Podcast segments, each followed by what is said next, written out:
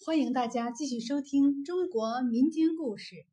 今天给大家讲的是巧断无罪案。相传何唐在沁阳县做官时，有一位钦差大臣从那里经过，他明明知道也不去迎接。钦差大人很不高兴，心想：我所到之处，大小官员都夹道欢迎。热情招待，唯独你何唐竟敢如此无礼！有心给他点颜色看看，但一时又找不到什么借口。这天正值清明，天上下着小雨。钦差大人带着人马正走之间，突然见一个青年农民扛着锄头，戴着斗笠，提着一双新布鞋，在泥泞中奔走。他顿时心生一计。立即下令将那个青年拿下，解送到荷塘的衙内，让他定罪。那青年农民无故被捕，十分气愤，连声大叫：“冤枉！冤枉！”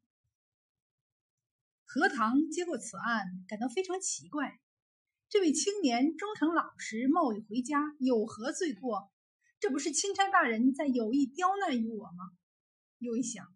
既然钦差大人送来让我审理，其中必有定罪之处。若审不出，他必定从中抓住什么把柄，对我进行羞辱，解他受冷遇之恨。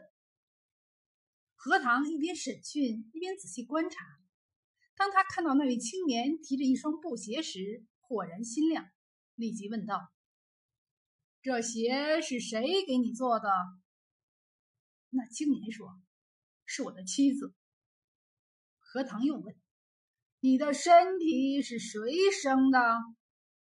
那青年又答：“是我父母。”这时何唐就把惊堂木啪的一拍，佯装厉声喝道：“惜妻子之手工，不惜父母之遗体，这不是滔天罪行吗？还讲什么冤枉？”随时将犯人押向了钦差大人处。并判那青年在母亲面前磕三个响头，以其守法洗身。钦差大人看到荷塘批阅的案卷时，不由一惊，知道荷塘不是好惹的，只得放了那个青年农民。